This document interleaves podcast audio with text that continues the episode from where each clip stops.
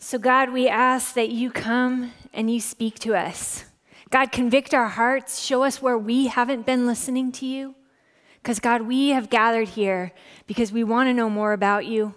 We want to know how we can be more like you. So, Holy Spirit, come and fill this place, fill your people, so that we can be more like you. In Jesus' name we pray, amen.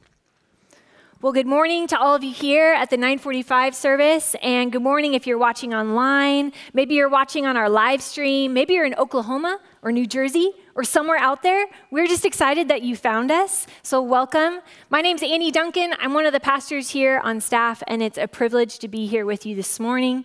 Happy Super Bowl Sunday. Or maybe it's not so happy, it's just a Super Bowl Sunday. Uh, Super Bowl Sunday, though, this was very important to us a few years ago, right? Uh, February 2nd, 2014, the Seahawks won their first Super Bowl. It was a day to remember. I remember it very well because I got married the day before. So, my husband and I, when we were announced as husband and wife for the first time, we had our Seahawk jerseys on over our wedding attire. And it was totally awesome. And I remember thinking, though, this will actually only be awesome if we win the game tomorrow, which we did. So it was still awesome. Um, but then fast forward a year, and the Seahawks are back in the Super Bowl, which was on February 1st, which was our one year wedding anniversary. And I don't know about all of you, but we watched Seahawks games with some pretty superstitious friends, and they were convinced that we had to go back to Maui to watch the game where we had watched it on our honeymoon. And to be honest, we were convinced of that as well. We're like, yeah, that sounds pretty good. Uh, will you help fund our way? Um, they did not offer to help fund our way. But we asked them, you know, can we watch the Super Bowl with you guys? We'd still love to watch it. And they're like, no, that's bad luck, you know, uh, better not have you come. Until I said, well, what if I wore the same thing that I wore on February 1st last year?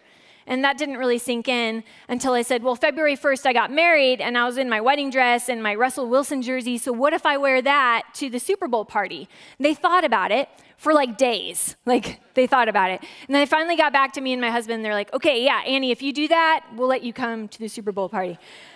It's amazing the things that we do, even as adults, just to get invited to the party. Um, but here's a picture of my commitment to do that. Uh, it says, the caption's kind of small, but it says, This was my outfit on February 1st, 2014. Think I'll do it again on February 1st, 2015. Go Hawks. It's only weird if it doesn't work. And you all know the end of that story. It's just weird because it totally didn't work. and if you are one of those Seahawks fans that's still running through that last play wondering, why didn't we win that game? It's my fault. it's only weird if it doesn't work. Now, Jeremiah must have been the one that coined the phrase, it's only weird if it doesn't work, because here we find him in the middle of the book of Jeremiah.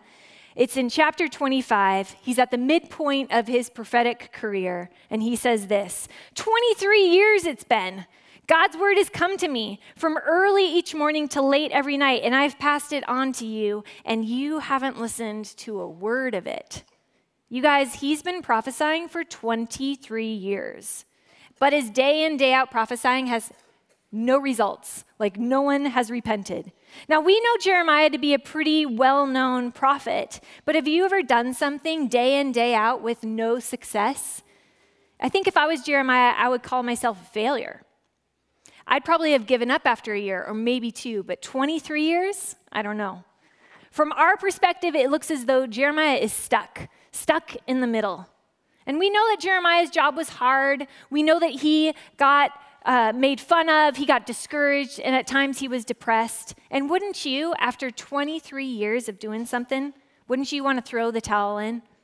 I'm sure he thought of quitting. I'm sure the thought crossed his mind, well, I've given it a really good try, God. Can't you just let me conform to the culture around me?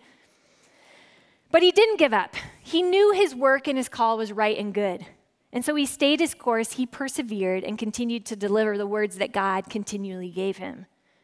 February is Black History Month, a month where we take intentional time to remember the stories of our African American brothers and sisters. And I say intentional time because we should see and remember their stories every single day, not just one month out of the year. And we don't remember them in a siloed version of our American history, but we remember their story and continued story as being central and integral to our, our, American story. Like Jeremiah, their story is one that shows perseverance and that never giving up kind of attitude. And like Jeremiah, they knew what they were standing for.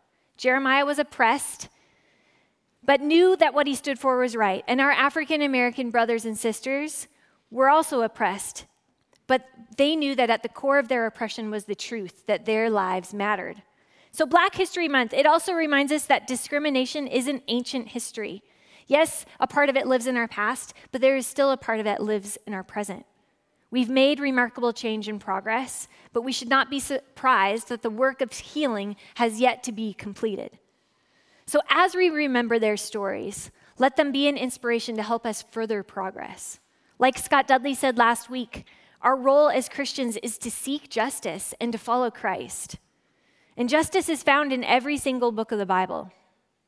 But not careful justice, not the let me cover my own basis kind of justice, but a justice that's radical, might make you or me feel uncomfortable. And as we navigate the climate of our country today, and oh my goodness, the climate of our country today, let's not get comfortable Let's not be like the people that Jeremiah preached against that were comfortable to their culture and community around them, but let's use our voices to seek and act justly.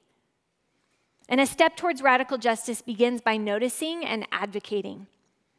Carrie is one of my friends from seminary, and she was born and raised in the South. She grew up in a Southern Baptist church, and upon attending seminary in Seattle, she was just really glad to, to just have some diversity, theologically as well as racially, because it was different from where she grew up. And one night after class, a few of us went out to grab a bite of supper together. And shortly after sitting down, my Southern friend Carrie said something that made the whole table go quiet because it was a racial slur. And the person sitting next to her was her friend Samantha, who was African American. And Samantha said to her, Carrie, do you know what you just said? And do you know what that means? And Carrie said, No, it's just something my family has always said. And Samantha said, Samantha proceeded to explain to her what it meant that she said and why it was offensive. And Carrie was horrified and apologetic, as well as so grateful to her friend Samantha for telling her, you know, that what she was saying was so wrong. And I wonder how many times Carrie had used that phrase, and maybe it had made people feel uncomfortable, but nobody was brave enough to correct her and tell her what she was saying was wrong. For Carrie, she didn't know the repercussions of how this racial slur would affect someone else until she was in a friendship with someone else. We can't expect to know another's perspective if we aren't in relationship with them. And I offer this story because maybe some of us can relate. Sometimes the things that we say are offensive and we think that no one's watching. Sometimes the things that other people say are offensive. And language is a small thing, but it's a very powerful thing. And it's a way that we can help overturn discrimination because small acts of discrimination lead to a big problem. And this week on social media, speaker and author Bob Goff said if we don't see hurting, isolated people when we fix our eyes on Jesus, we're not looking hard enough. Which is a convicting quote and timely from a white guy. And that's another thing that I'm noticing. I need to be filling my social media feed as well as my life with people that don't just look like me and think like me, but people that are diverse, people that will challenge me, people that will say to me, Annie, hey, is that really what you want to be saying right now? As a church, we are committed to racial justice. We're committed to being a community that shows God's heart for justice and God's inclusion of all people, and where that's learned and practiced together in community. So, if you're feeling stuck in the middle, if you're feeling frustrated at what you're seeing out there in our community and nation, you are not alone. And you are not just alone behind your computer screen on Facebook, but there are ways that you can get involved. And there are ways that the church is involved. And if you're looking for a way to get involved, uh oh, maybe I left it. Um, I've got a copy of the messenger. Our messenger for this month, it's all on justice. And I encourage you to read some of those stories there, to look through it and get inspired and find ways. If you're feeling frustrated, find ways for you to just act and do something. Because, especially in light of what's going on in our country today, where there's so much division, where there's so many people calling for action, people using the hashtag resist, I think the one thing that we can all agree on is that we are living in a strange land and a strange time, which is exactly where Jeremiah found himself. And if Jeremiah used hashtags, his probably would have been persist. Because just as Jeremiah called the people of God to action, we are called to action. Scott said last week Jesus didn't come and die so that we could go to church. There's so much more that we can do as Christians. So, we're going to take a look at how Jeremiah persists because there are things that we can do. There are promises that have been made to us as the people of God, and there are prayers that we can pray, and there are actions that we can act on. So, what helped Jeremiah persist? At this midpoint in his life, after 25 chapters of prophetic words, Jeremiah has come to hold fast and true to a few things. And the first is this Jeremiah knew that the day was God's day, not the people's. Jeremiah didn't just to resolve to grit his teeth and bear it for 23 plus years, but he simply took each day on its own. He rose with the sun and went before his Lord, saying, Okay, God, what are you up to today? He didn't get up to face rejection, though rejection was there. He didn't get up to face bullies, though they would be there too. He got up to be with God and therein lies the secret to unrelenting perseverance. We don't have to be bombarded of what's going to happen in the future, but we get to get up each day and greet God and say, Okay, God, today is yours, not mine. I'm open and ready, so fill me and use me, which is a really good prayer to pray. And it reminds us that the day is truly God's and God is in control. God has a plan and his heart is for wholeness and justice. And when we get up each day with that being our perspective, God's heart bleeds into ours and is filled with that mercy and knowledge and truth. A few years ago, I got up in the morning, like I did every morning, before the sun rose, and I went for my morning run. And I'm a creature of habit, so I would always run the same route. I knew exactly how long it would take me, I knew the turns and where to go. But that morning, as the, sky, as the sky started to brighten, I felt like God said to me, Hey, Annie, at that fork in the road up ahead, turn right, not left. And I knew that this was a thought that was not my own because I'm a control freak. And I was like, Why would I go right? I don't know what's down there. I, I got to be back soon. Why would I go right? But the nudge kept on nudging me, and so I went with it. And I got to that fork in the road and I turned right, which just happened to be east. And I climbed a quick hill, and at the top of the hill, I saw the sun peeking out from some clouds. And it was the most amazing sunrise. I had to stop in my tracks. And I said, Oh my gosh, God, did you just want me to see that? And God was like, Yep. And I was like, Whoa. And God was like, Yeah. because you see, I got up thinking that the day was my own. But God, God was like, no, I wanna, I wanna show you something. I want you to see this. And it's actually just around the corner. I didn't know that that morning God wanted to show off and show me a beautiful sunrise. And I wonder if that's how Jeremiah approached every day. He was certain that he'd get up and do what he'd been doing every day before. But there was beauty in knowing what he didn't know. He was getting up to meet with God. He was getting up to meet and deliver God's words, and they would be new every morning, just like the sunrise. And that's what perseverance does. Perseverance looks, for, excuse me, forward, not backward. If Jeremiah had been focused on looking backwards, it probably would have been really, really hard to get up in the morning. I mean, getting up in the morning would have been a drag. He probably would have pushed the snooze button a few times, maybe slept until noon, maybe just called it a half day because he's like, okay, I've been doing this for 8,096 days. I know how this is going to go down. I'm going to say a few things and people aren't going to listen to me. God won't mind if I call it a half day. But no, Jeremiah lived persistently. And he was able to persevere because he was looking forward. He rose with the sun, all of its newness. The day wasn't Jeremiah's, the day was the Lord's. So, a second thing that Jeremiah knew was that he wasn't stuck in the rut, but committed to a purpose. To an outsider, Jeremiah was stuck in a rut. He was not effective, he was not an instant success. To an onlooker, he was in a rut that he would never get out of. But Jeremiah was committed, committed to the purpose that God had given him. Before I formed you in the womb, I knew you. Before you were born, I set you apart. I appointed you as a prophet to the nations. And God equipped Jeremiah. I have put my words in your mouth. And, God's prom- and God promised Jeremiah's protection. Get yourself ready. Stand up and say to them whatever I command you. They will fight against you, but will not overcome you, for I am with you and will rescue you. So you see, what looked like a rut to maybe somebody else, to Jeremiah, it was like, I am committed to a purpose. I know what I'm about. These are the things that I get to hold on to. I know God's promises. In worship in the sanctuary this morning, we heard the song, His Eye is on the Sparrow. Civilla Martin wrote these words to the song in 1905. And when she was asked about the inspiration of the hymn, she said this Early in the spring of 1905, my husband, Dr. Martin, and I were sojourning in Elmira, New York. We contracted a deep friendship for a couple by the name of Mr. and Mrs. Doolittle, true saints of God. Mrs. Doolittle had been bedridden for 20 years, and her husband was incurably disabled and had to propel himself to and from his business in a wheelchair. But despite their afflictions, they lived happy lives, bringing inspiration and comfort to all who knew them. One day, while we were visiting with the Doolittles, my husband commented on their bright hopefulness and asked them the secret of it. Mrs. Doolittle's reply was simple His eye is on the sparrow, and I know he watches me. The beauty of this simple expression of boundless faith gripped their hearts and fired the imagination of Dr. Martin and me. The hymn, His Eye is on the Sparrow, was the outcome of that experience.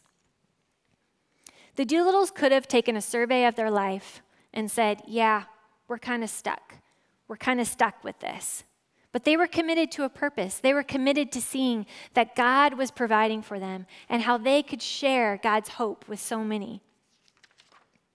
I know a guy that's a police officer, which is a hard job. It's not all lights and sirens and speed chases, but it's hard work.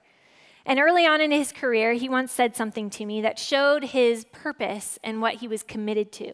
He said that every single person that he pulls over, he does so in a posture where he hopes that they thank him at the end of that interaction.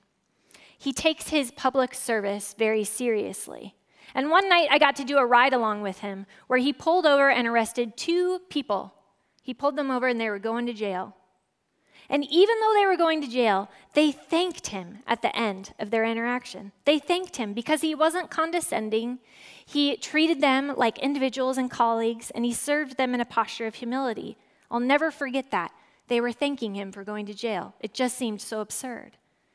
His job may have its stuck in the rut tendencies, but he's committed to a deeper sense of purpose. So, what is something that you're in the middle of? What's something in your life that maybe you've labeled as, yep, I'm stuck in the rut here? Maybe it's school or your health or a job that seems to have no growth. Maybe it's your marriage or a relationship. Maybe it's being a Christian today and you feel discouraged because of what's going on in our country. Maybe you're somebody that's committed to working for justice and though you're committed to working for justice, um, you're stuck in the middle. You can, you can remember the beginning of your work, but you're, you're not able to see where the end is. And if that's you, well, hang in there because you are Jeremiah. After 23 years, Jeremiah probably wasn't able to remember what it looked like at the beginning of his career. And at 23 years, he probably wasn't able to see an end in sight. But he took each day on its own and he persevered. So Jeremiah knew that the day was God's, not the people's. He wasn't stuck in a rut, but he was committed to a purpose. And third, Jeremiah knew how to live persistently because God lived persistently towards him. Jeremiah learned this because it was modeled for him by God. God's never giving up kind of love showed Jeremiah that he too could have that never giving up kind of love. And because Jeremiah gets this, gets how God is so persistent towards us, he's all the more frustrated with the people. And he says to them, I get up with God, I listen to God, but you have not listened. And therein lies our problem. Just as we're certain that each day the sun will rise, we also need to be certain that God is living persistently towards us, and we can go to Him and listen to Him and meet with Him every day. And do you think that God tires of living persistently towards us? Eugene Peterson writes that God's persistent is not a dogged repetition of duty. It has all the surprise and creativity, and yet all the certainty and regularity of a new day. It's a sunrise when the spontaneous and the certain arrive at the same time. God does not tire of persistence.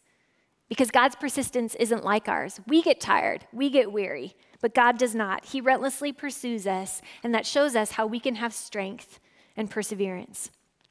And I'll close with this. A friend of mine shared her story at the beloved all girl event a few months ago. Perhaps some of you were there and heard it.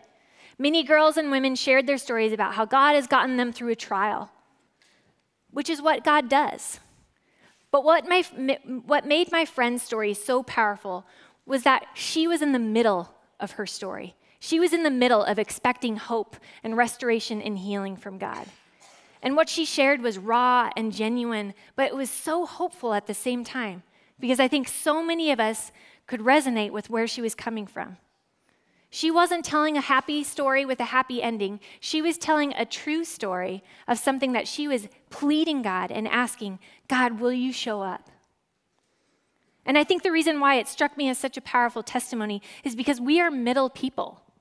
We are people stuck in the middle, stuck between heaven and earth. Yes, we see the inbreaking of God's kingdom and glory, but we also see so much brokenness around us. But God's mes- message to us is clear I see you in the middle, I see you stuck, but I am with you. I am with you. Keep going. You know what giving up feels like. Let's see what happens if you don't. I love you and I am with you. That's the God we serve. That's the God that's for us. That's the God that gives us hope when we're stuck in the middle. Amen? Amen. So, God, we thank you that you are a God that knows where we're at. God, you are a God that's with us at the beginning, in the middle, and the end. God, you assure us and you fill us every day of our lives. So, God, help us to hold on to that promise. Help us to be your people as we go from here. Help us to listen to your voice. It's in your name that we pray. Amen.